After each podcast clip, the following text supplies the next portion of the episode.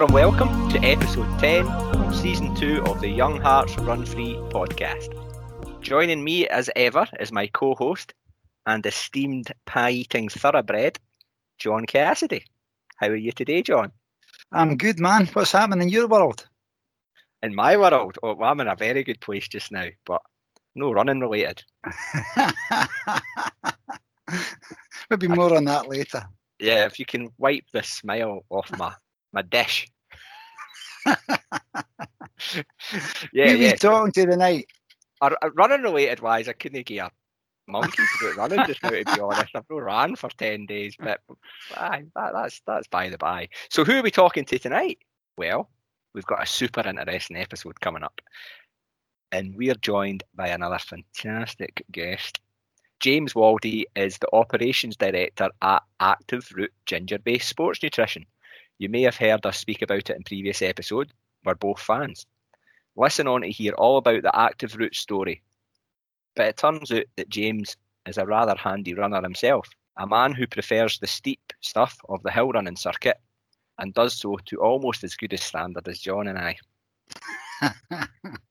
With plenty podium places under his belt in hill races and beyond, he's managed to crown his career to date with victory in the recent Chili Chili Trail race. So the next hour or so will be John and I's chatter with James. Enjoy. Welcome on to the podcast, James. Hi guys, thank thank you very much for for having me on. Very excited. Thanks for coming on and a podcast debut for you. It is, yes, yeah, a chance to uh, for, for some self indulgence, I guess. Absolutely. Self indulgence um, is something that we need to partake in every now and again. So, yeah, it'll be, it'll be great. Yeah, Yeah. I think I think what we've found is people that come on, guests that come on and speak to us, they're actually really enthusiastic because not a lot of folk at home want to speak about running. So to have an audience like us two, we're here to just soak it all Uh-huh. in. So it's going to be brilliant. Looking yes, forward to it. I think, we- um, you know, us runners, it can be quite a single track mind when we've got discussion topics, when we're speaking to other people, and we maybe sometimes don't realise that they're maybe no interested one jot. Um, very true. Yes, I've got colleagues who must think of me like that, you know, going, ah, Bora, Bora, who cares? I've got a wife like that. Yes. So on that particular topic, James, we're going to start speaking about you and your running, okay? And later on, we're going to all go on to speak about Active Root, something that we've actually spoke about quite a bit on previous podcasts. But running for for you, can you tell us a little bit about your history? What got you into running? How, long have you been running? You've been doing it since you were a kid, etc., etc. Go for it. yeah, yeah. It's a, it's a huge huge part of my life, really. I've I've been running since about twelve, and I'm 28 now. So um, yeah, it's, I can't I can't really remember not not running. Yeah, and I just uh, started at, at school really as kind of classically in, in, into into football, but a bit bit too bit too small. I used to play in defence and um, got asked to go along to the local club, which was um, Cornwall AC, and uh, it, it went from went from there really, and just uh, had, had you know very very supportive club and uh, very supportive dad as well, who, who got me along to races uh, and that and that sort of thing. I think I was very very fortunate in in in Cornwall AC, um, a really kind of fantastic club that had had a great kind of uh, kids setup all the way through to, to when you were kind of 16 and then after that you know they, they had a, a great um, adult team as well and used to used to travel all over the, the, the southwest they used to do the cross country which is the, the westward league and um, Cor- cornwall's a very very kind of strange place in that it's really isolated but it's it's got a huge wealth of talented runners. You know, I, I, I I didn't really appreciate it at the time.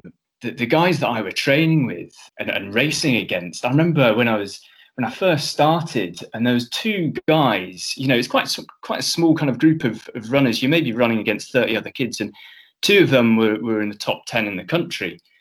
You know, all, all from from Cornwall. Um, a guy called Dean Scott and, and Jacob Landers, and um, so I was really lucky, and obviously uh, immediately trying to aspire to to be as, as good as those guys. And uh, yeah, so so the first thing I was kind of aiming for was was was to run for for Cornwall uh, when I was about about thirteen, and uh, yeah, it just all, all went from there really. So at that point, and you said you were had the support of a sounded like an, a great running club and Mm. your family. When did you realise that you had a wee talent for it? Was that early on? I'm not. I'm not sure I've ever had natural talent for running. If I'm, I'm totally honest, I think. Um, um, I don't. I don't think I'm being being modest either. I, th- I, th- I think it's more about just uh, when you when you're that age, certainly being very small and lightweight, and then having having a lot of kind of luck in in coaches. I had a coach called. Well, firstly, my dad actually really got onto the coaching side of things, and then uh, another guy called. Uh, Alan Rowling, who's who's currently still coaching quite a few kind of um, English English standard uh, athletes, and um, so yeah, I don't I don't think I was uh, ever kind of that naturally talented, but being being small and at school, no one really wants to do cross country, so you're like, oh, I can do that and I can win things. You know, so you, you know you naturally you, you go along with it. But I think Competitive spirit.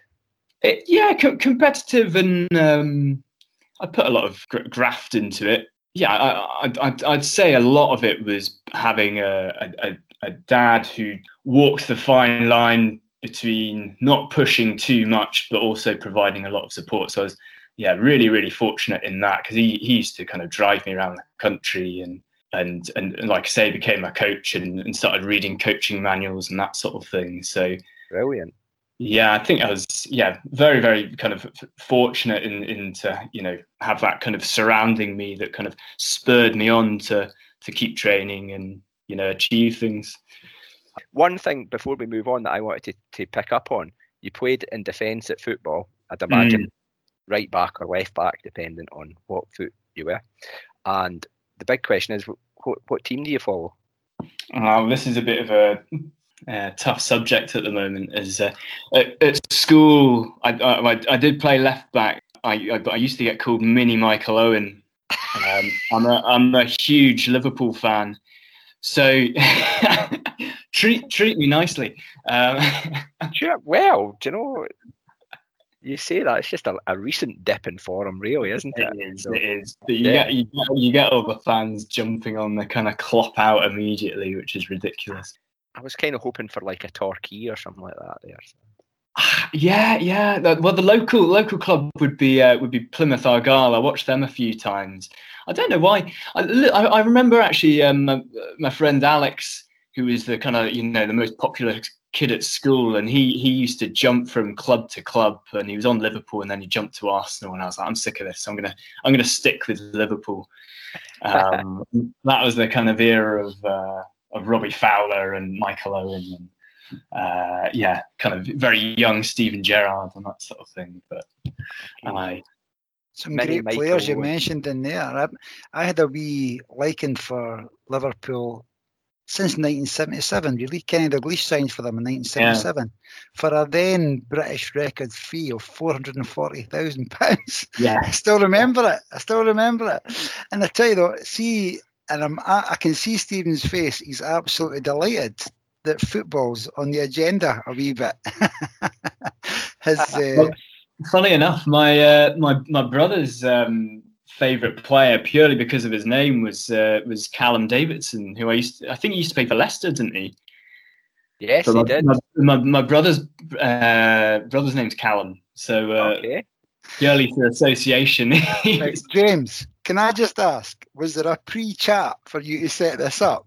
I did, I did think about it because he's he's been in the news as on no St Johnstone are through to the final, aren't they? Uh, Now, wait a minute, this is news to me. St John's a final. I feel like I've been taken hook, line, and sinker here. James, do you know what? It's funny you should mention that.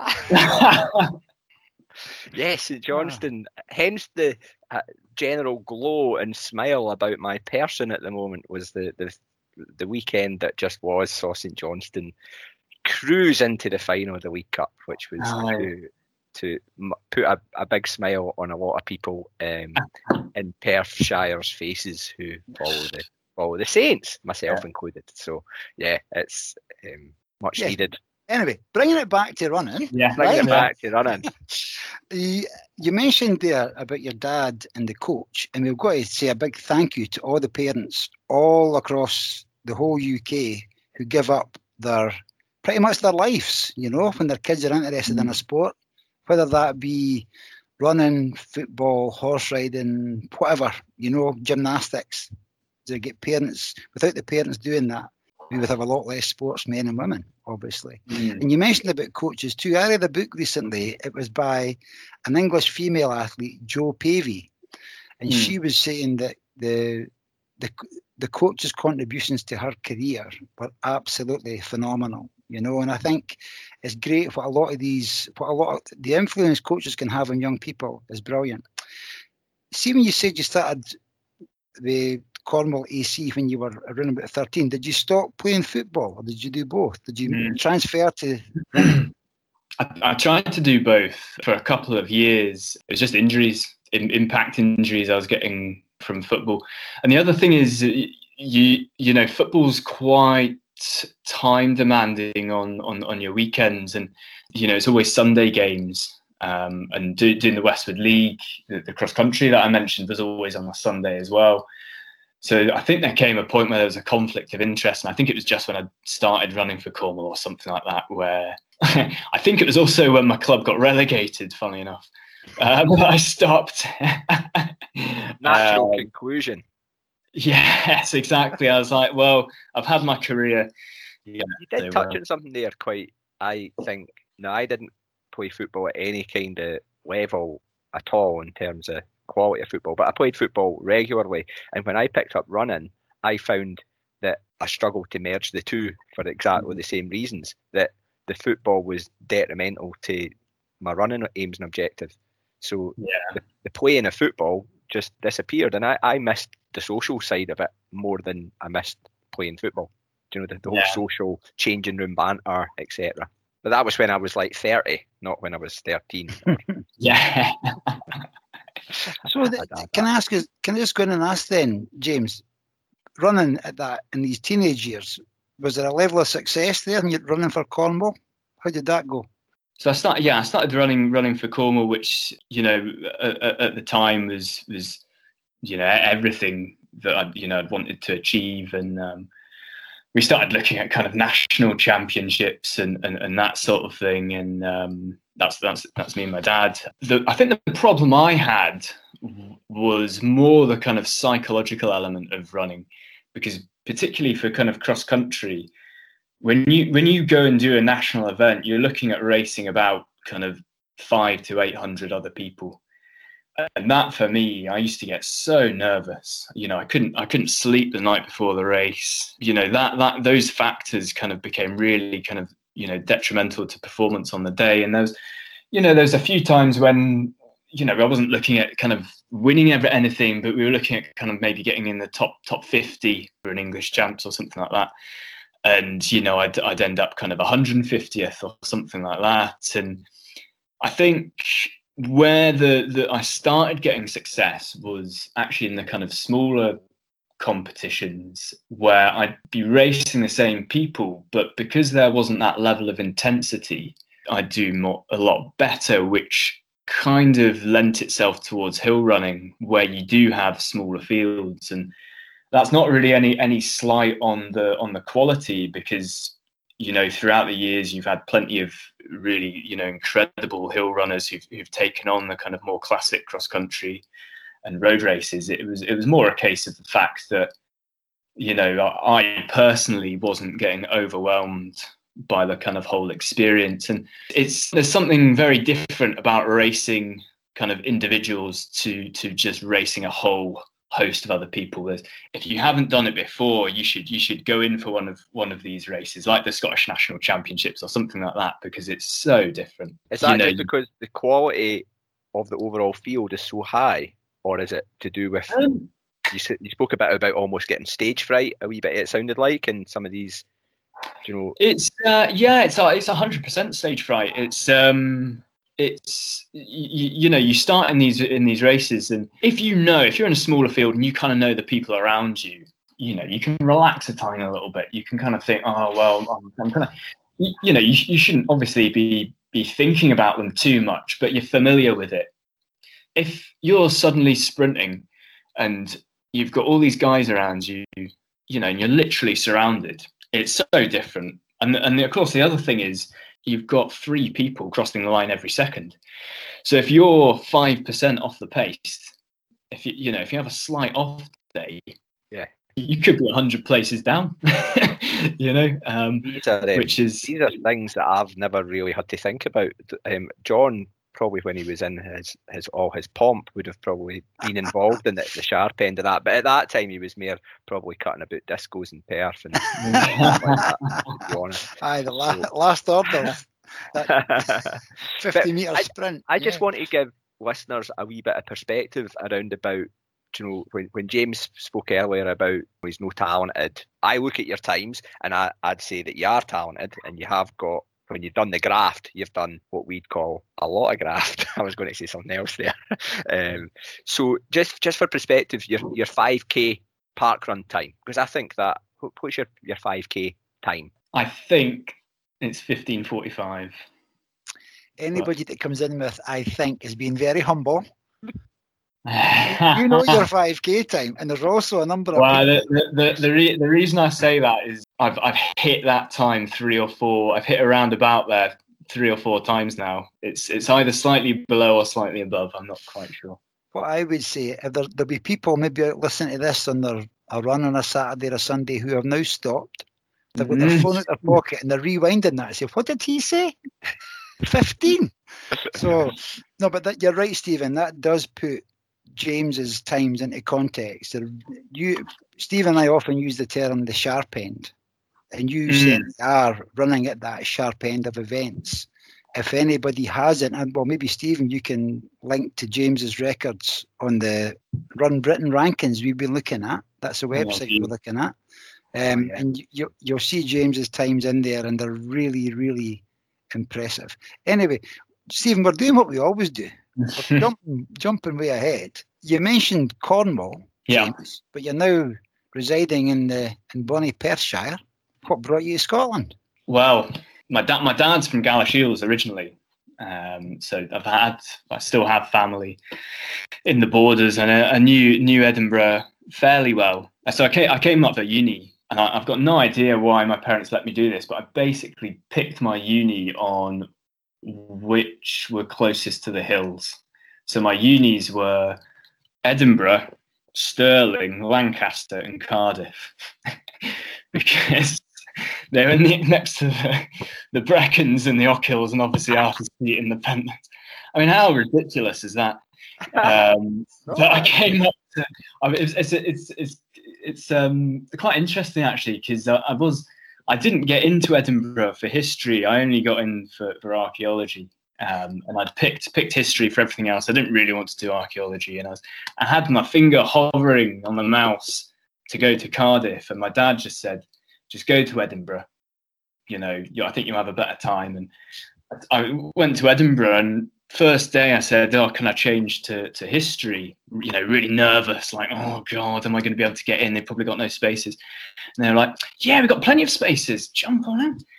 So uh, it was, oh, it was really, so it was really, really, uh, really lucky, really, that I um that I, that I came up to Edinburgh. You know, life would have been very different if I'd gone to Cardiff. But I've got a, a, a few more links there. I knew um I don't, don't know if you know An- Angela Mudge. She's she's originally from Devon. I didn't know her then, but I knew knew that she she'd originated from Devon. I used to do a lot of um, hill training on uh, on Dartmoor, where she used to train. She gave me a lot of good good tips for training around there, and she was obviously part of Carnethy.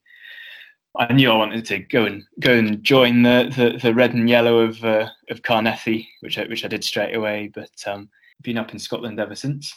We should again, but a context, say that Angela Mudge is hill running legend. Absolutely fantastic runner, held in a very, very high regard.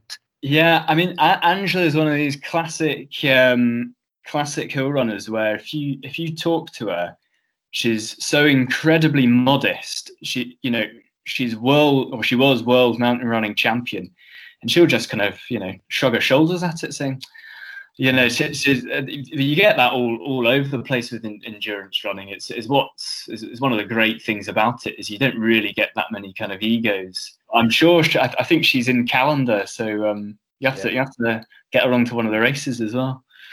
Brilliant. Yeah, because she is one of these. You're right. You're saying that people are very humble. There's very little ego in there, and everybody's very encouraging. I remember, Stephen, you've done a you did a whole race, didn't you? And you really enjoyed it. Was was that the was it Bishop Hill you went to? No, I did Lomond's. I've done the Lomond's hill race, Lomond's a five hill race a few times because I've got mates who are in the Lomond's hill running club, mm. um, and mm. they encourage me along. And what I find is is with the hill running approach, you know, it's just that lot more raw, the basics. You know, it's just best shortest shorts you can find, and you know, a pair of um, yeah. Walsh PBs or whatever, and um, and you're off. And there's something quite almost retro about it nowadays. Do you know, it's almost mm. like you know, you've got all this science and you've got Kipchoge shoes and all this stuff that people are doing just to get uh, accumulation of marginal gains or whatever they call it. And then you've got hill running and fell running, and it's just it's scraped back to a human against the elements in the hill, do you know, and there's something quite. Um, and James was saying about the size of the races. So the fields are generally, what James, correct me if I'm wrong, sometimes 50, sometimes 150, but not often unless it's one of the bigger bends or something like that, not often into the hundred and hundreds. So that community feel around about it as well strong because everybody knows each other. What I would also say is that if if you live near somewhere when races start again, and if you're not a runner, just go out and watch a hill race. It is phenomenal to watch these men and women horsing up a hill, but even more impressive, horsing back down a hill.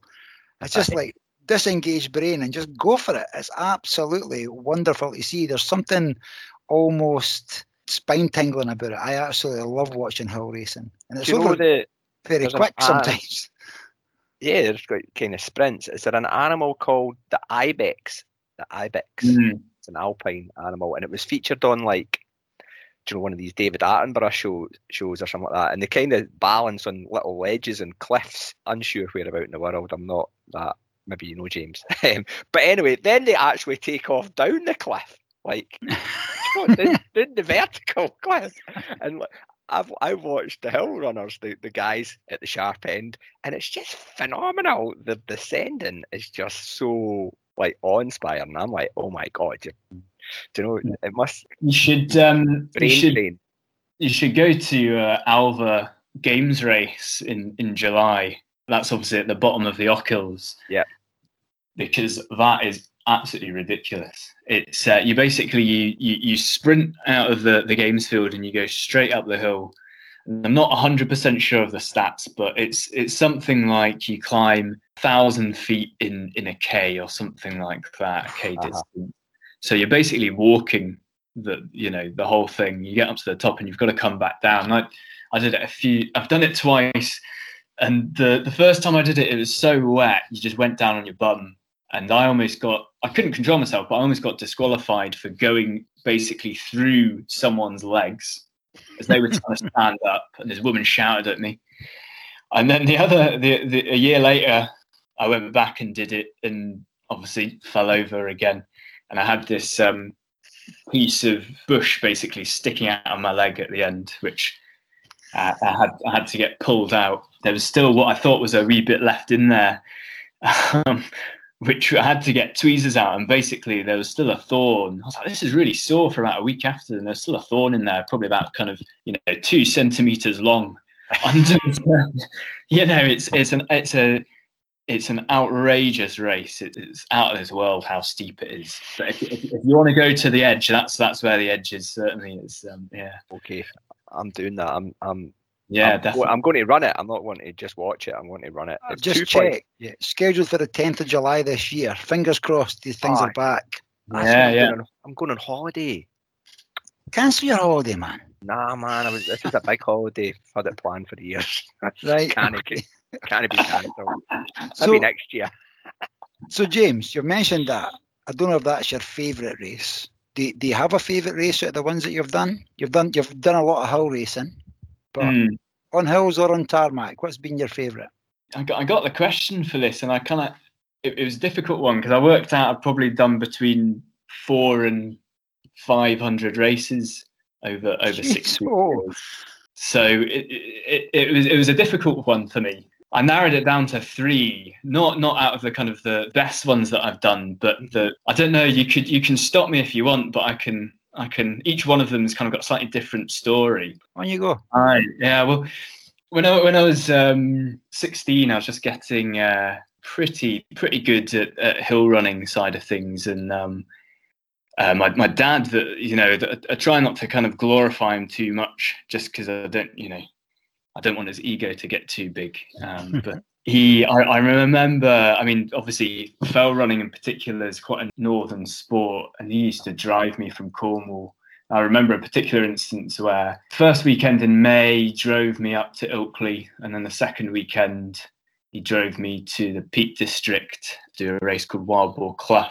The, the weekend after that was the Scottish Champs up at Scolty near Aberdeen. So that's three weekends in a row, which obviously being being a kind of I think I was 15 at the time, did not appreciate what was going on at all, and was totally focused on you know the fact that I was that I was running and you know and being nervous about these races and not you know what what my dad was doing for me.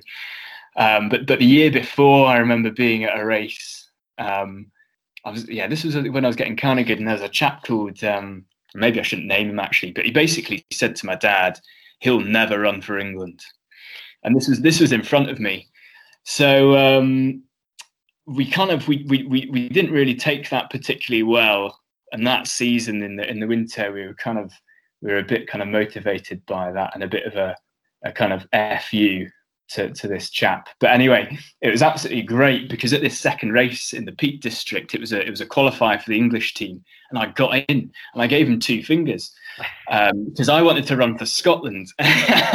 so it's because my you know being being the Scottish through my dad's yeah the week the week after and the, the Scotland team at the time was really good. Um, had uh, Robbie Simpson was challenging for a guy called Mike sorry Matthew Gillespie who's gone on to run close to four four minutes for the mile, and another guy called Jamie Stevenson. And it was it was going to be tough to get into it, but I, I did. It was unbelievable. I crossed the line. I just um, no joke, but I kind of I just sat down and just cried, which is ridiculous, really. But I just felt like I'd kind of you know achieved something which a few years before I just never, you know, that would have been the, the pinnacle, I thought, of, of, of my career, going away and running for my country, and I managed to get into the top three. And uh, but anyway, it's um, you know, we go on a few weeks to um, the the youth championship, which is what what, what it qualified for, and uh, uh, it was in Italy. Being the kind of um, I don't know, a bit naive to it, we set off,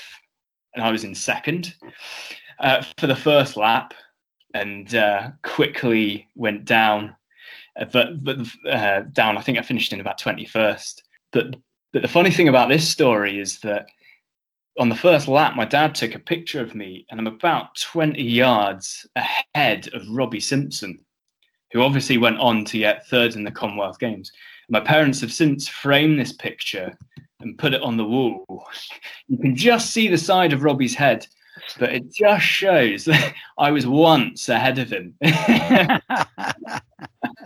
in a race.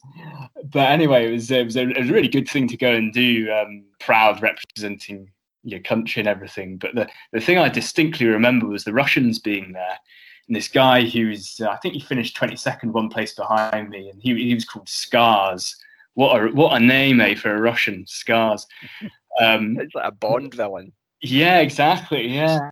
This this this was before any, you know, I don't want to accuse them of anything, but before the Russians kind of got into the big big doping scene. But um, it was really funny because our host, the Italians, laid up this huge spread after after the race, and the Russian team come in and they've got their own dish, which was um, boiled eggs and boiled potatoes, and that's all they ate. They didn't touch any of this other stuff. They just had these um, this really kind of you know dour dinner, and you're just thinking, yeah, what Yeah, what yeah. have they got put in those eggs? You know. I think that was quite a kind of defining uh, race for me because I, th- I think you, you- when you when you're that age, you don't, you know, I've said this quite a lot, but you don't really appreciate kind of the, you know some of the things you're f- fortunate to, to do and running for your country is absolutely brilliant you know you get a real buzz for it you know it's, it's nice to fit for your family to be to, to be proud of you and that sort of thing but um So was it England you were running for then, or did no you- no it's, or it's Scotland? Scotland, yeah, yeah. I, I, I had, I, it was literally in that moment when I got handed the form. I had a, I had a split second decision to take this form and run for England because obviously I didn't, I didn't think I was going to get in. I just had a really good race, Got and took, I took the gamble of leaving it and um, and going to the the Scottish trials a week later and hoping that I'd get in, which. What a, what a stupid thing to do! I'd been really really annoyed if I hadn't got into the Scottish team. Oh, yeah, it's like all your eggs in the Scottish basket. yeah, it, it, it's a strange thing. Is, is you know, when I was in Cornwall, I like to think of myself as being Scottish. You know, my dad had forced me to watch Braveheart and the like. But I came up to Edinburgh and suddenly I was Cornish. You know, that was Yeah. that was who I was. But you know, you know, people like kind of um, being the opposite of, of, of where they are, I guess. But um, I get um, that. Quite What's your in Scotland? uh, What's your favourite Scottish hill hill race? Carnethy Five race and those Yep. sort of sets of hills is, you know, mean quite a lot to me, both because I've been part of the club and I've, I've done the race a few times. So are Um, you still running for Carnethy, or are you hunt or no, no, controversial, Stephen. I'm glad Yeah. you brought it up. I ran, I ran for Carnethy for for about seven years, and then um, I I was I was friends with a lot of HBTers, and um, it, HBT is kind of the alumni club for Edinburgh Uni. Yeah. Um, and I'd been trying to put off wearing the brown vest for as long as possible, but I was I was going to all the races with them, and I Yeah. just decided it was probably probably the time to to change. But obviously now I've I've moved to Perth and and joined Per- Perth Roadrunners, so yeah, looking forward to eventually do, doing some races with them.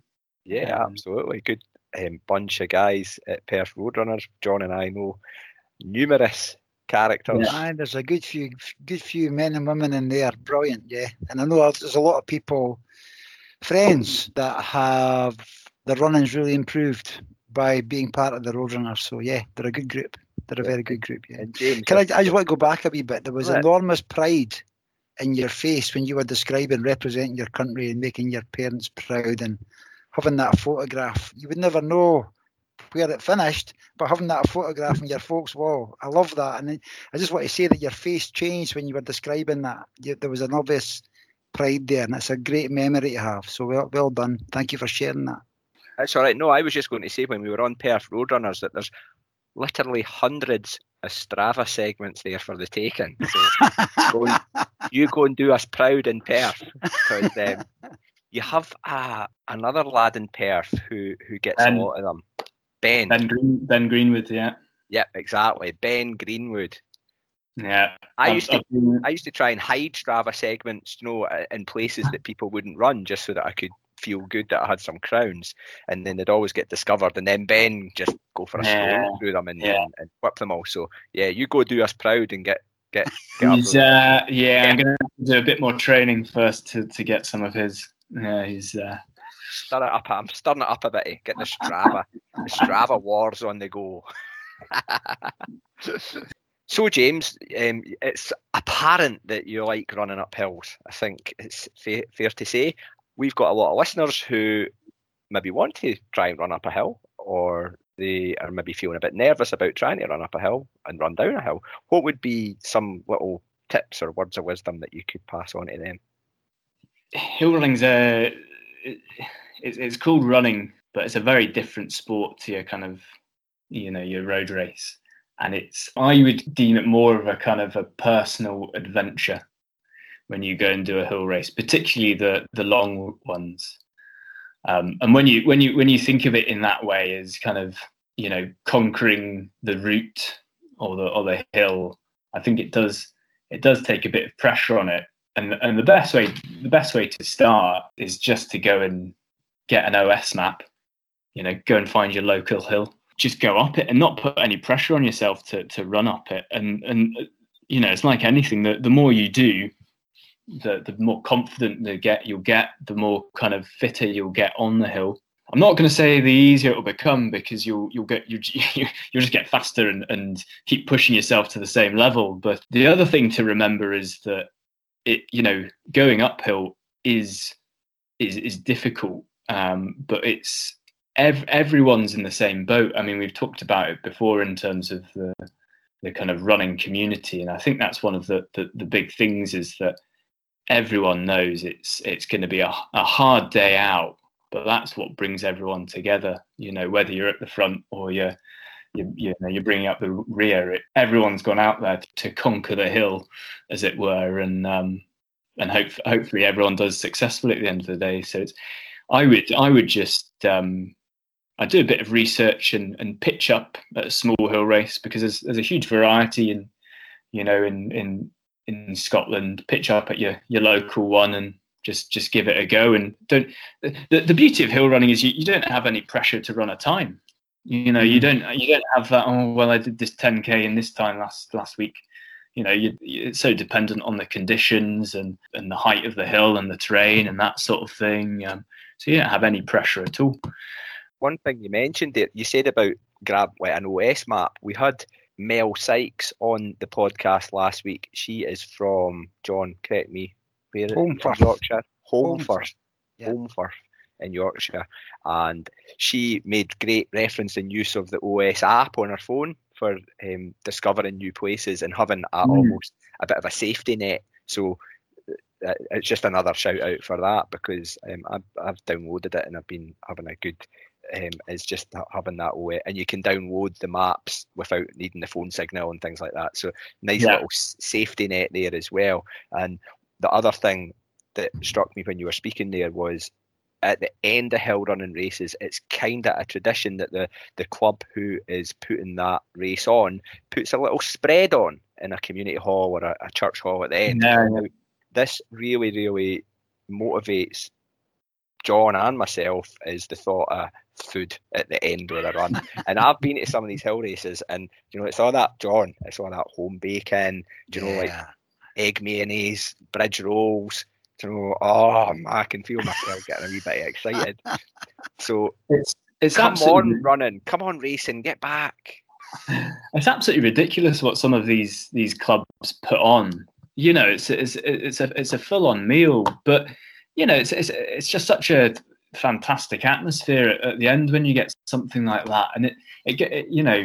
I remember, you know, if you ever if you ever get the chance to do the the, the Carnethy Five, which I wouldn't I wouldn't start off hill running with the Carnethy Five. It's it's a tough route, and it's also in February, so it's, it's conditions are usually pretty difficult. But Quite um, yeah, I do I do a couple of um, trial runs with with that one, but everyone's in this uh, school hall at the end, you know, warming back up and just talking about how crap the day was and how crap the conditions were, and you know that sort of thing.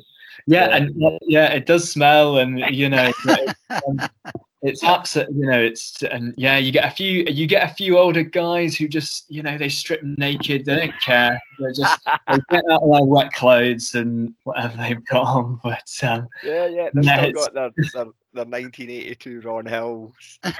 Yeah they may as well not be wearing anything on the hill. Some of the short shorts that you get are just outrageous but, uh.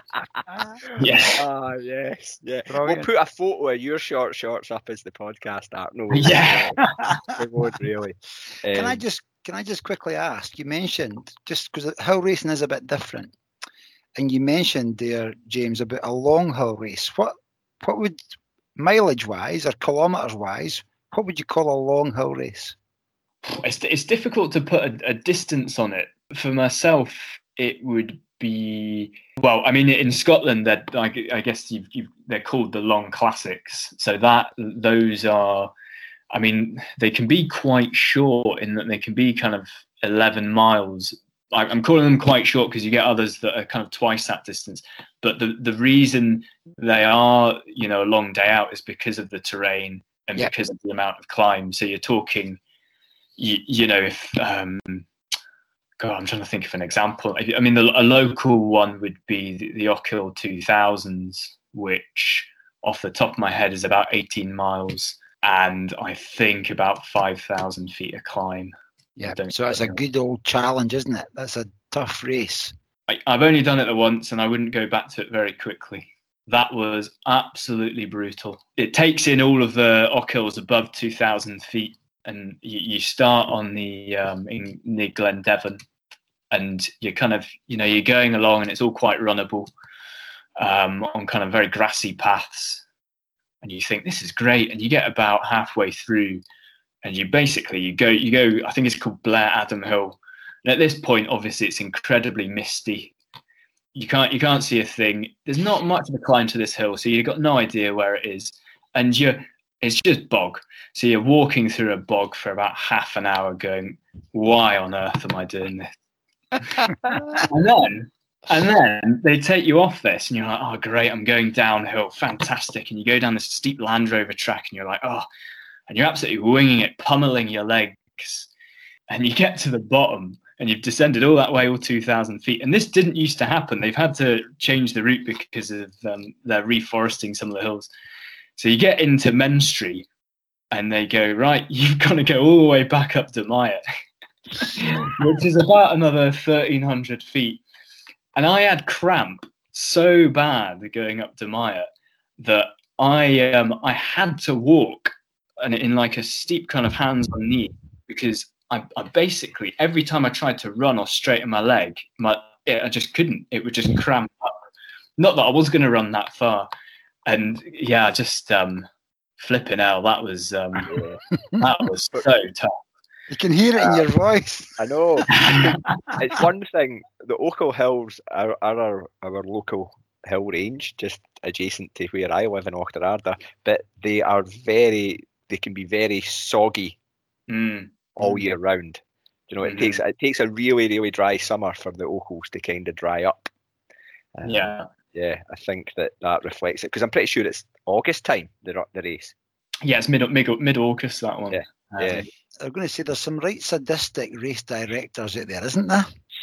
Yeah, it's uh, yeah. I, I mean that. I mean to, to be fair, you'd have to you'd have to go through through a burn otherwise. But oh my good days, I've, I've got nightmares. It's it's funny actually. I remember I, I I ran the first first bit of it, and you get and then you cross over a Land Rover track, and there's a, a there was always a guy there called Peter Mackey from Shettleston, lovely guy with with jelly babies and coke. And at this point, I had someone chasing me, so I was like, I'm going to crack on. What a mistake! About two minutes later, I was crying his name. and it's awful because you can you can see the top and you're walking along, and five minutes later, you can see the top and it's still in the same place. You you know, it's, it's, it's but you should. Everyone should definitely go and do hill running. It's yeah. oh, it's it's it's joyous. It's the purgatory you go for, isn't it? But it is. It's brilliant to hear that you saying that because it's you know you are at the sharper end, and but you still get that feeling. Mm. That that mm. summit is just getting no closer. Can I just say as well, we've now moved on from the tips and tricks bit. We're not expecting everybody is going to experience. Well, you sorry, you may experience how James just described it, but James got there probably a lot quicker than any else ever will. Should also say as well, people only hear this audio but Steve and I were looking there at James, got his head in his hands, describing that. the memory is coming back. So, James, is there a bucket list race you've not done yet? I've got a few I want to go back to. I, I want, um, I've got unfinished business um, with, with Lairig Ghru, which I did did a few years ago. Um, at the moment, I'm I'm really kind of just trying to take a month at a time in terms of looking at races really kind of looking forward just to you know more and more opening up and do, doing whatever really and you know cracking on with park runs to kind of cross country races so yeah, there's, there's there's nothing kind of on on the short term horizon. I, I think at, at the moment it's uh, I'm 28, so I'm really trying to focus on developing my short distance speed. So that's anything up to 10k, and then when I'm a wee bit older, uh, looking at maybe doing some ultras, but I'm I'm very very hesitant about them at the moment. I don't know. Maybe you guys can can talk talk me into them but I've I've obviously working with Active Root been at a few like we've we've sponsored um, uh, Jedburgh and, and, and Glen Ogle and, and, and a few others and yeah they're, they're tempting but not right at this moment I don't think. It's um, funny you say that because I think we've even said it in another episode. It's usually when you're on the your endurance can go up and you, as your speed goes down, but you yeah. still you've still got this base speed that can really transfer well over into the. It's almost like once a football player hits that age where they were maybe a, a mini Michael Owen when they were younger and they end up becoming Franco Baresi. Yeah. Say, oh, Franco Baresi. Oh, man. It's, Steven, Steven Gerrard kind of box to box and then playing that kind of, you know, um, spraying football. Jan Molby. yeah, well, you mentioned you mentioned there the, the Lairig Ghru. I've I've done the Lairig Ghru and with a couple of guys on in season one who did the Lairig Ghru as well. It's a fantastic route. You see unfinished business. Let's talk about that. What happened there? It was uh, it was the one that was on the uh, the adventure show. So it was 20, 2018. I, I, I don't know why I signed up to it really. I think my friend Hamish had done it the year before because it was it was well out of my comfort zone. I think what was it? It's a, it's a just over 27 miles, and um, I think I just it was the year I was doing the long classic, so I wanted to do something that wasn't part of the series just to kind of warm me up for them. I thought I'd do quite well, but didn't really know what was gonna gonna happen. Yeah, like like you say, a really really nice nice race, particularly kind of as you get further into the hills and we were we were trotting along, and fortunately, Hamish, who, who I worked with a, a, run for it, was was running alongside me at this time, and there was a group of group of six of us, and I just remember it was quite a kind of not not a, a pedestrian pace, but I wasn't used to the kind of the fact that it was 27 miles. We were going to be out for you know three and a bit hours, so you're not necessarily kind of racing, but no one was chatting. So I, kind of I thought I'm going to really try and kind of un- undermine people here. And I just started chatting to Hamish. I, I, I sprung something on him. I told him I got in, engaged just to kind of make him know that I was really relaxed at this point. But I think he cottoned on because he then started talking to me about how he'd gone to a Taylor Swift concert earlier in the summer. But anyway, it seemed to work because within two miles, the rest of the group had disappeared. So either they were getting sick of our our chat, um, we'd we'd undermine their confidence. But it, it it just it just seemed to to go quite well. And poor Hamish, I think, was getting starting to get cramp halfway through. It was absolutely boiling that day. It was it was so hot. So I, I ended up leading it. Got to the boulder field, and as you know, it's quite tough through there. But I managed to get get through it okay, and got all the way down to kind of Rothy Rothiemurchus, and it was it was so hot at this point, and I was literally, I remember vividly counting down the tenths of a mile on my watch and just trying to keep below seven minute mile pace and just hang on. And I knew if I got to the road, I could win it if I was in the lead, basically. And I got to the road and thought, I'm really, really pleased I've never done a road marathon. it was so grim. So you've got about two miles to go when you hit the road. And the problem with Rothy Rothiemurchus Forest is if you look at it on the map, it looks like it's going downhill, but it's so gradual. And I got there and I was like, oh, great, downhill, downhill. And you hit it and you're like, oh, gee whiz. Um, there is there is a morals behind this race, which, I'll gradually get to. But I, I got to where there's, uh, you kind of begin to turn into Aviemore, and there's this woman who looked, I thought, like an official, but I don't know, I must have been just so, so knackered at this point because I asked her how far to go. And she, I thought, confidently said 400 meters.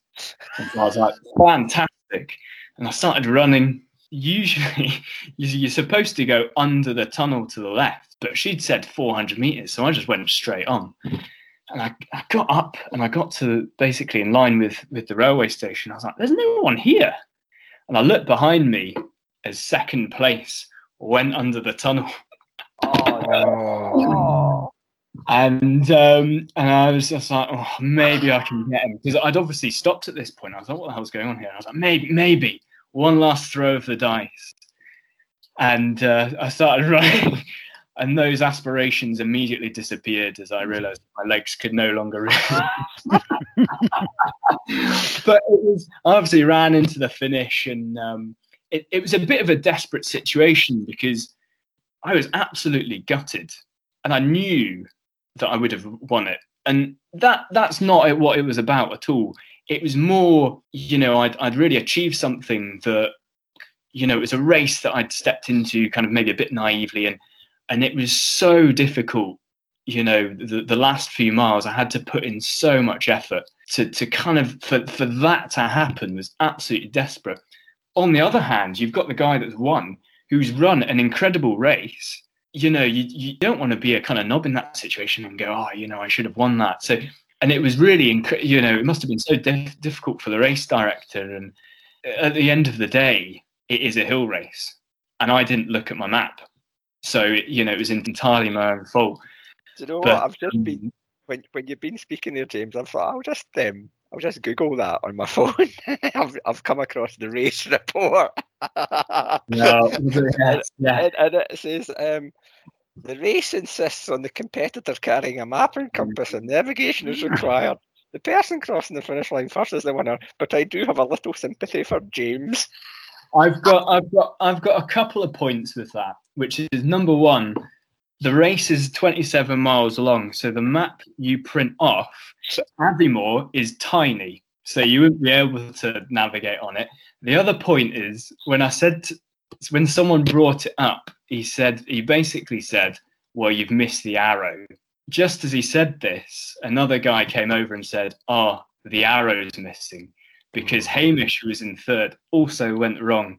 So I was a, I was happy to kind of you know come second or whatever. I was a bit miffed to be uh, to be told it was uh, entirely my own fault for, Ah, for that- That's But- good. But that listen, that's that's hill racing, and I'm That is hill racing. It's that's it. It's like it's your responsibility. It's your fault. Get exactly. Get.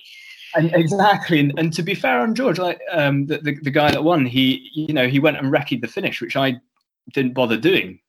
That, that's the you I'd know be raging. I'd be raging, John. Would you been raging? Oh, wow. I was raging when James was talking about it. Yeah. But Yeah. but yeah, but I know I totally get it how you can how you can very much miss that. And to be honest, if it were, I'm thinking about hill racing. If there was an arrow, it'd be on an A4 sheet of paper. That would be it. Do you know what I mean? It wouldn't be a big like race. Aye, High vis thing. marathon, is it? No, nothing like that. So, but that's a great reason to go back, man. An absolutely great. Hopefully, it's not as warm, because that was a roasty toasty day. That Yeah. one. I think I could I could do it, and certainly some of the training I've been doing over the last year would would lend itself to, to that race in particular. Because although it is a long hill race, it's it's a fast long hill race. Like you've got what two what is it three thousand feet of climb, but it's all on. Apart from the boulder field, it's it is all on trail, and the, you know it's there's not a huge amount of navigation involved, so it kind of it suits me quite well. Stephen jokingly said at the start of that that you should have had some active root with you. Active root is the ideal thing to have on a day when it's as warm as that, you know, to give you that nutrition. Can we can we speak about active root? Okay, so we've mentioned, of course, during the duration of the podcast, active root a few times. I said at the start that John and I had mentioned it quite a bit in previous episodes. It's certainly come up, and in the ultra world, um, it's something that has become really well established and well known. But there's still a lot of people to discover it. Um, so, if it's okay, we'll just okay just to speak a wee bit about active root and Yeah, tell us tell us a bit about your role in the business and a wee bit more around about how active root came to be. well, it started in a in a pub. My, my colleague Will and um, and and George, who Will had done the London Marathon uh, in in 2015, and basically got an upset stomach every time he was using any sort of sports drink. or any any sports nutrition. Obviously, if you're doing something like a marathon, you kind of need to take on fuel. My I can't remember my parents ever doing this, but he, he, apparently he got given ginger as a kid whenever he had sore stomach. So um, he kind of put the two together basically, and, and that's where the idea for Active Root came from. Was having rather than having you know your standard artificial sports drink, which you know could give you um, you know bad stomach. Why not have a natural sports drink that actually actively prevented you feeling sick? so that you could continue fueling whether you were doing a marathon or a triathlon or an ultra. And it, developed from uh, from 2015, and I, I, started summer of 2017. And Will, when quit his job, um, and I started part time uh, working with him. And at, at that point, we were basically kind of we had the one product which was in these white little sachets, and we used to get about one one sale a week and we'd kind of jump jump for joy when this one sale came in. but we uh, we we I think we really put ourselves out there and we just tried to go to as many events as possible, particularly kind of running events such, such as the Auchterarder Running Festival and really get active root to, to as many people as possible. Because to my mind and I you know obviously I, I, I work for the company I've got extreme bias but even when I got offered the role you know there is a lot of bad sports nutrition out there although they say you know they, they say they do something it, you know it either doesn't taste good or it's full of artificial ingredients um, it does give you gut bombs you know i'm not going to start on kind of your standard um, gels and that sort of thing. So the whole idea behind active root being being something that tastes really nice, is refreshing, settles your stomach. It seemed like a, a winner. I, you know, personally was really motivated to to get it to as many people as possible. So yeah, and that, that's that's where we came from, and and now we're three of us, as myself and Will, and uh, we've just employed someone called uh, Sarah as well, who does our social me- uh, media and helps with um, fulfillment, but we're we're in a warehouse in in Loanhead now. So, you know, ha- having started working in uh, in Will's back room, quite proud of, of, of where we are, but obviously want to continue continue growing. I must say, I th- I think I've probably partaken in most of the bad stuff. The bad nutrition stuff, go in, mm. including gels. I've had the bad stomach, definitely, and I think, to be honest, that's part of your education when you're running. But a lot of people, we've said this a number of times, Steve and I, a lot of the people that listen to this are maybe starting out and they've maybe not done loads of events where they've even got to think about things like that. They're quite happy just mm. to have a, a bottle of Lucozade, something like that. You know mm. what I mm. mean? The sports drink. But I, have certainly found that I, I use Active Root on my training and my longer runs now. It is what you've just described. My stomach feels absolutely brilliant. By that I mean there's no effect. I feel the same yeah. all the time, which is a dream, uh-huh. you know. And just a wee John life lesson. It's also very good if you've got a wee bit of a hangover. I use active as well, just to quench my thirst the next day. That's not that's not yeah. advertised on it, but it does the job. It's absolutely We've, brilliant.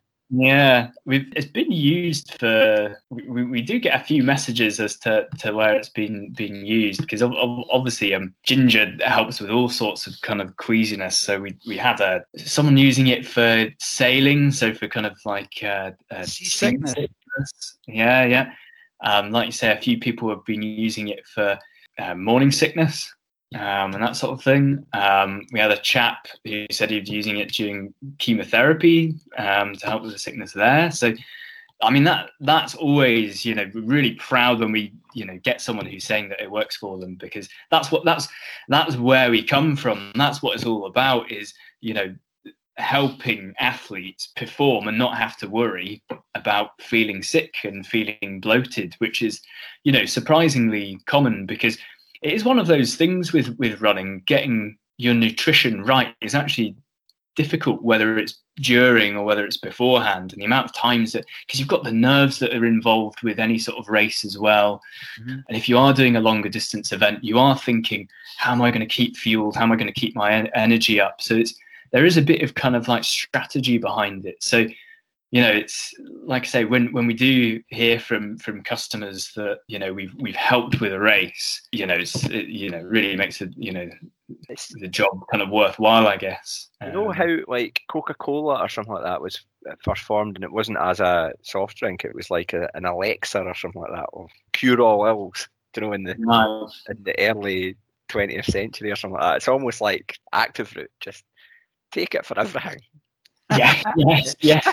I must, I must say as well. I've done the last sort of few. It's been a while now. It'd probably be 2019. I did my last sort of road marathons. If I'm on the way to that, wherever it is, the last one I can remember was Inverness. I went up on the Saturday. I was drinking active root on the train going up to prepare just to get your just to get yourself hydrated. And i think it works before during mm. and after. So um yeah. for me. And at that time i was just doing this just the it was just ginger. There's no different. There's green tea and there's peppermint isn't there? There's different flavors as well. Yeah so, yeah yeah. we've just um we've just moved into in, into gels as well because gels are a bit of a funny one you know your standard kind of packets. And i've I've never really got them because when you take on a gel, you take on usually about 25 grams of artificial sugar, which your body isn't used to, and it's going to do all sorts for your kind of blood sugar levels. But they're given out at every kind of big race, and they are the kind of they're seen as the the go-to for distance running over and above kind of a sports drink, you know, um, which I, I, I find quite odd because the last thing you want to do is almost give yourself a shock of sugar. You know during when when you know if you're doing an endurance event you want to keep everything very very level and steady. So we've gone we've brought out something last year called gel mix which is essentially it's a powdered vo- version of a gel which you add water to in a soft flask which can hold about three or four servings of a standard gel and then you just take that gradually. So you can make it make it up as, as kind of thick or as um, watery as you like. Mm-hmm. but it means i can't believe someone else hasn't come up with that idea because you, it means you can take it more gradually. And you can you know you rather than having 30 grams or whatever in one go you can you can have five grams every every 10 minutes or something like that. Mm-hmm. yeah that's steady stream of um of uh, of energy. Yeah because you never sip an you never sip an energy gel. You know, you just ta- you just tank it down in a oneer. Because for me, it, I, I I hate the gels. I think I've just scunnered with them. There's a good Scottish yeah. word, scunnered. They, and then so I just go when I did. I, yeah. I, don't. I've not taken them for a few years now because I hate them. Uh, um, but you you would never sip it, would you? Like you would yeah. drink you know, so that's you know particularly. I, I mean, I, I, go go back to Lairig Ghru because I, I took I took a, a, caffeinated one before miles to go, mm-hmm. and you've suddenly you know your hands are really sweaty, but now they're really sticky. you're holding onto this gel. You're in the middle of nowhere, so there's no bin. So you're like, right, this is going to have to go into my shorts pocket. In it goes, and then obviously you forget about it, and then six hours later everything's dried on with pasty sweat and you're basically you know pulling the hairs out of your leg as you try to get your shorts off. The amount of times that has happened. So we're quite hope yeah we're quite hopeful for this one because yeah. obviously it's it's a reusable soft flask so you don't have to chuck any of these wrappers away or whatever so um, and it's just the familiar ginger active root flavor that that comes in uh, well, we've we've got two at the moment. We um we've got yeah the standard uh, original ginger one, uh-huh. and then we've got a cacao and peppermint one. Hopefully, although it's been obstructed at some border somewhere, um, we'll be getting a caffeinated uh, guarana one Ooh. in early February. Can I just check? Cacao, that's chocolate, isn't it? Yeah, it's a posh Cool. Yeah. Just like dairy milk, John. Yep, perfect. We've got dairy milk. Yeah. I've not I've not tried the gel mix yet. I have seen who was seen using it. I think it's Owen. This Owen's mm using it. Scottish runner. He's been yeah, uh, yeah. he's been putting that on Instagram. So yeah, I um, think but Bob I, Turner uses it too. Yeah. We, we were a bit un, unfortunate because we launched it just before lockdown and we were hoping to bring out these huge pumps to races where you could Ah. bring along a soft flask, and then you'd be able to, you know, halfway through your race, get your fuel, so you don't have to take any um, gels with you or anything like Ah, that. that's So a great idea. hopefully, 2021, we'll have to bring them along to Oxerada and uh, get them at the half point Yeah, of the half. definitely, That's a, definitely. that's a great idea. You could actually, I'm getting on in my more business side of things. Do you know, you could have, because you know, you're often, now I've never seen a harder working bunch of guys than you active root guys, right? So where you've still got time to run 15 minute 5Ks, James, I don't have a clue, right? Maybe that's why. Maybe that's why he's going to do it in 15 minutes to get back Maybe. to his work.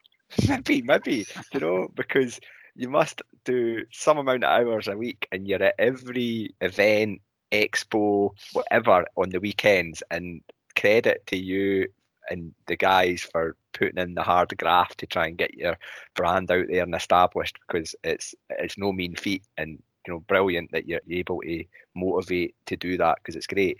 But in those moments when people are gathering or at race registrations and there's the active root stall and then aye five squirts for a pound brilliant money maker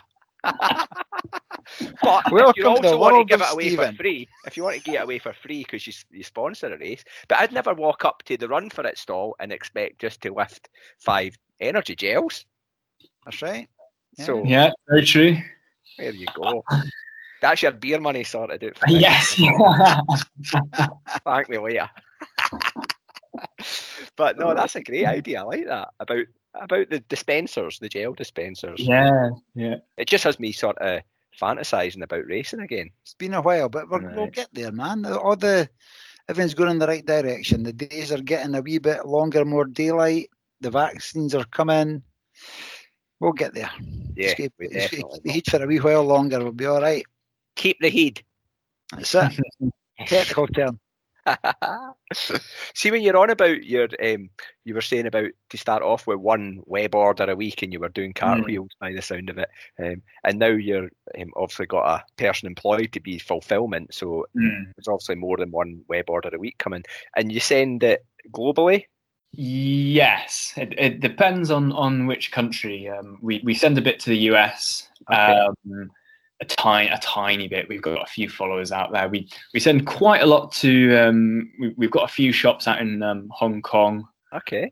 and we've we've sent some stuff to some guys who are doing the comrades in in uh, ultra in in South Africa. Mhm. It's getting out there. Um, Yeah. we, you know, don't want to get into the, the, the Brexit side of things, but we, yeah, we were, we were we were doing a bit with uh, with with Germany as as well, and, and a, a cycle cycle team out there. The thing is, do you know, Pablo Escobar didn't have any trouble in exporting white powder places, so that's what it must feel like. or. You might Yeah. have to edit that bit. I'm watching Narcos just now. It's in my head. Sorry. It is. It's um. It's uh.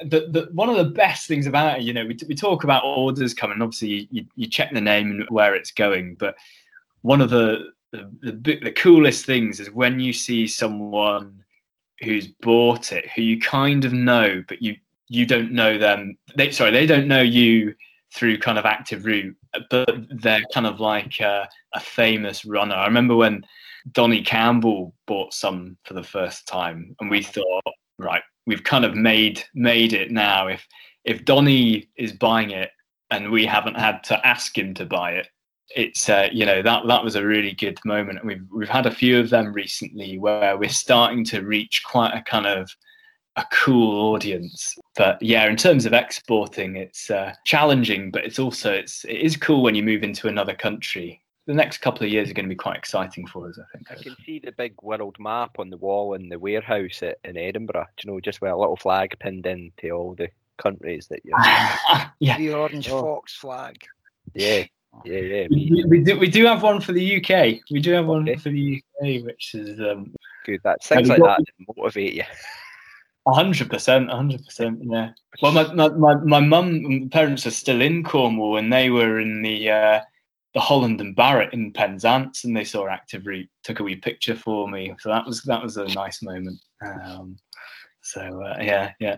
I must admit, if there's people, if there's people visiting, well, you didn't get many visitors just now, obviously, but when there has been, and if I've got active root out preparing some stuff, people will say, "What is that?" Because it is a relatively new product, isn't it? Mm. So I always, there you go, just take it and try it. You, you don't have to, you, you don't have to be going running to try it. Just try it. It's a nice, refreshing drink as well, you know. Yeah. So I always think it would nice it would mix quite well with vodka. gin. No, let's not go there. Maybe we cut that bit. I just drink it. I just mix it and drink it as it is. I- You know, we should say that as cocktail. well, James. We should say that as well. It's simply powder in a bottle, mix it with water. That's all Yeah. you need. Nothing else. Yeah, yeah, uh, yeah. It's, yeah, it's very simple. I mean, it's all it's all it's all natural ingredients. There's nothing in there that's um, you know, uh, you know artificial, and and it's, it's all very kind of um, simple ingredients. But Yeah. You know, running fuel, fuel or any endurance fuel doesn't have to be you know outrageously kind of over the top or Right. or confusing. I think that's one of the problems with a lot of top brands is they and I, you know, I will swear here, they try and kind of uh, they baffle you with bullshit basically, and they'll put a whole load of you know rubbish on the back, and you'll see these lists of ingredients, and it's kind of like, well, oh, I guess they should be in there if they're in there, you know. So that's kind of you know we're trying to come away from that a little bit and and create something that's very natural, very simple, but you know people can can trust um, essentially. So, Yeah. I remember when John, you did the West Highland Way race famously. I'd say Mhm. famously, and we were in the prize giving at the end, and there was a what would you call a vat of active root. It was a vat. Oh, I, I, I had a good scalp of that vat. you did have. I was Yeah, we well, were back up and down at the vat about fourteen times. In fact, you probably did about an extra five thousand steps. Aye. I tell you, you get a well, I when I've finished something, I get a raging thirst. It's unqu- I cannot quench it. But Uh-huh. Active root does help there as well. You know, yeah, but yeah. you're right. There, there was this big vat there, just at the doors as you went in. We've got, we've got we've got Adrian from uh, Run and Become to thank for that. He uh, yeah helps us out of the West West Highland Way. Um, Adrian, Adrian's name's are constant on this podcast. Just Yeah, he- he gets Like- referenced all the time. Adrian Stott, doesn't he? Aye. Oh, also also a Cornishman as well. Oh, was he? I never, I never knew that. There you go. There you go. A lovely guy.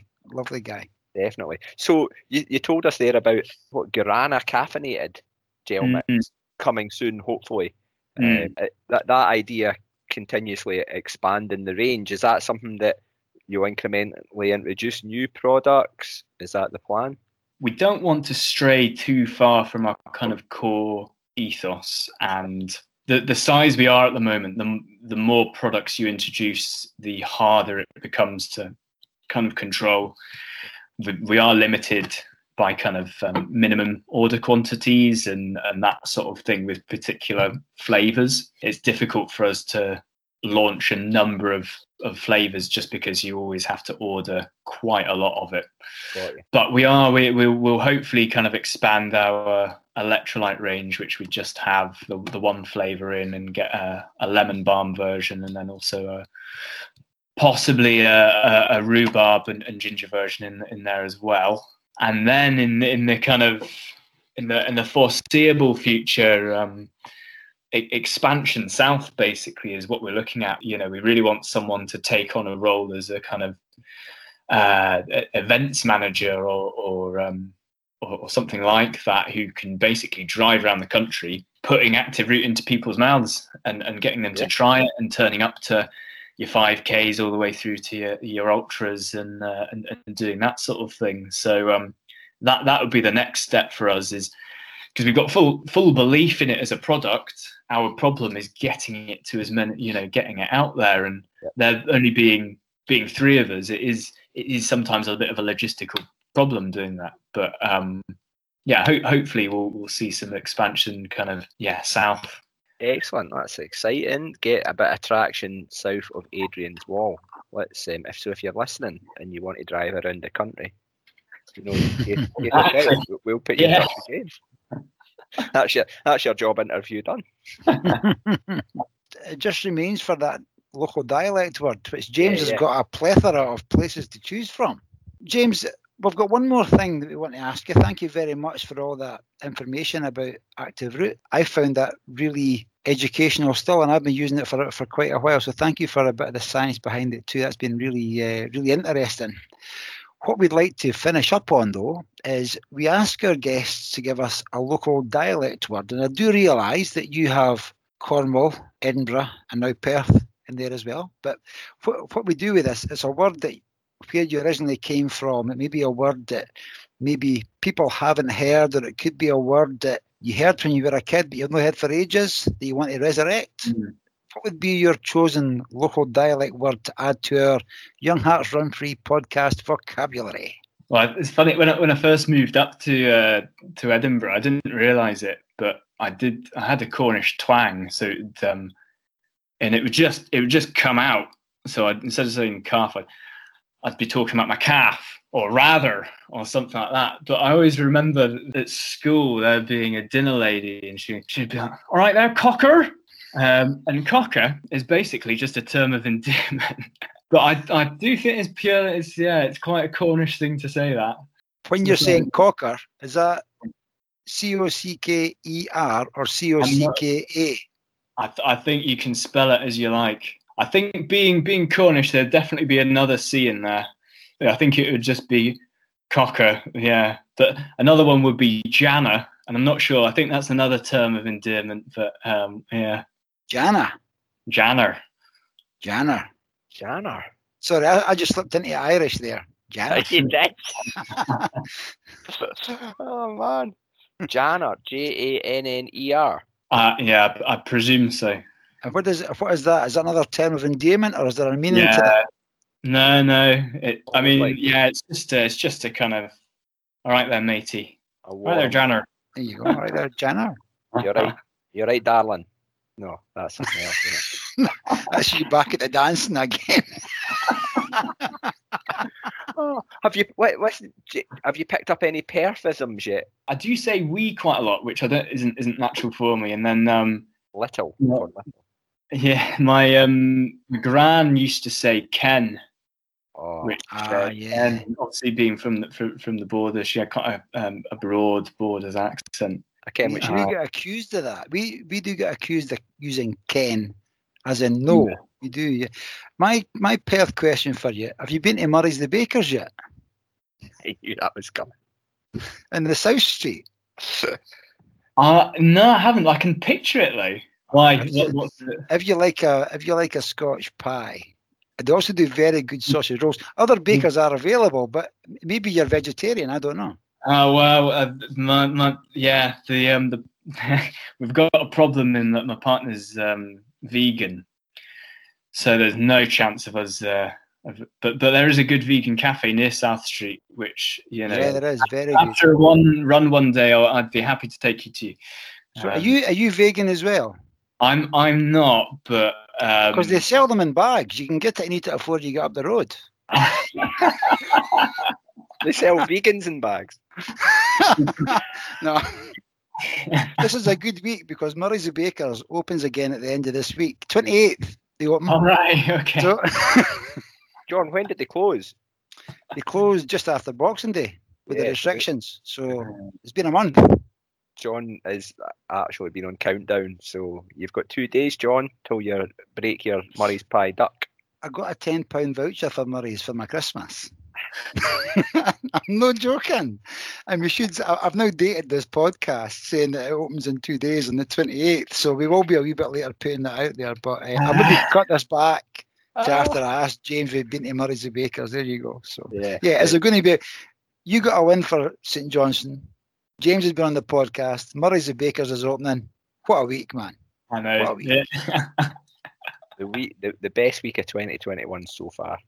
Definitely. But there's plenty of weeks to make it better. That's right. So let, let's wrap this up. Let's wrap this up. James, absolutely brilliant that you came on tonight. I've really, really enjoyed your company. I loved your the the story of your running from playing football, switching to running. Big thumbs up to your dad for driving you about the country mm-hmm. all over the place all these weekends. Absolutely brilliant. I loved the, the stories that you told about your, your racing, getting that getting that Scottish vest as well, which is brilliant. I thought you were going to say it was an English vest. No problem with that either. I to clarify that. Better that it was Scottish. I'm glad Stephen picked up on that. And then the stories of your your hull racing and the Lairig Ghru, really enjoyed all of that. And then the chat about active root as well. So thank you very much for giving us your time this well, evening.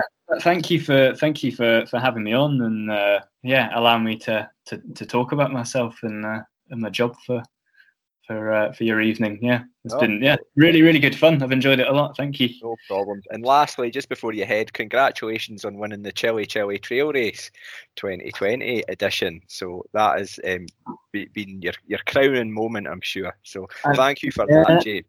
No, thank you. It was uh, it was um, yeah, it was my focus through, throughout. And, and I'm not kidding. It was, uh, you know, all training for that month was going towards it, so I could, uh, yeah, do it as well as possible. So yeah, thank you. Well, well done, and managing to do it without losing a shoe. Brilliant. Well done, James. Thanks for joining us. We'll leave you on that one. Bye. Cheers.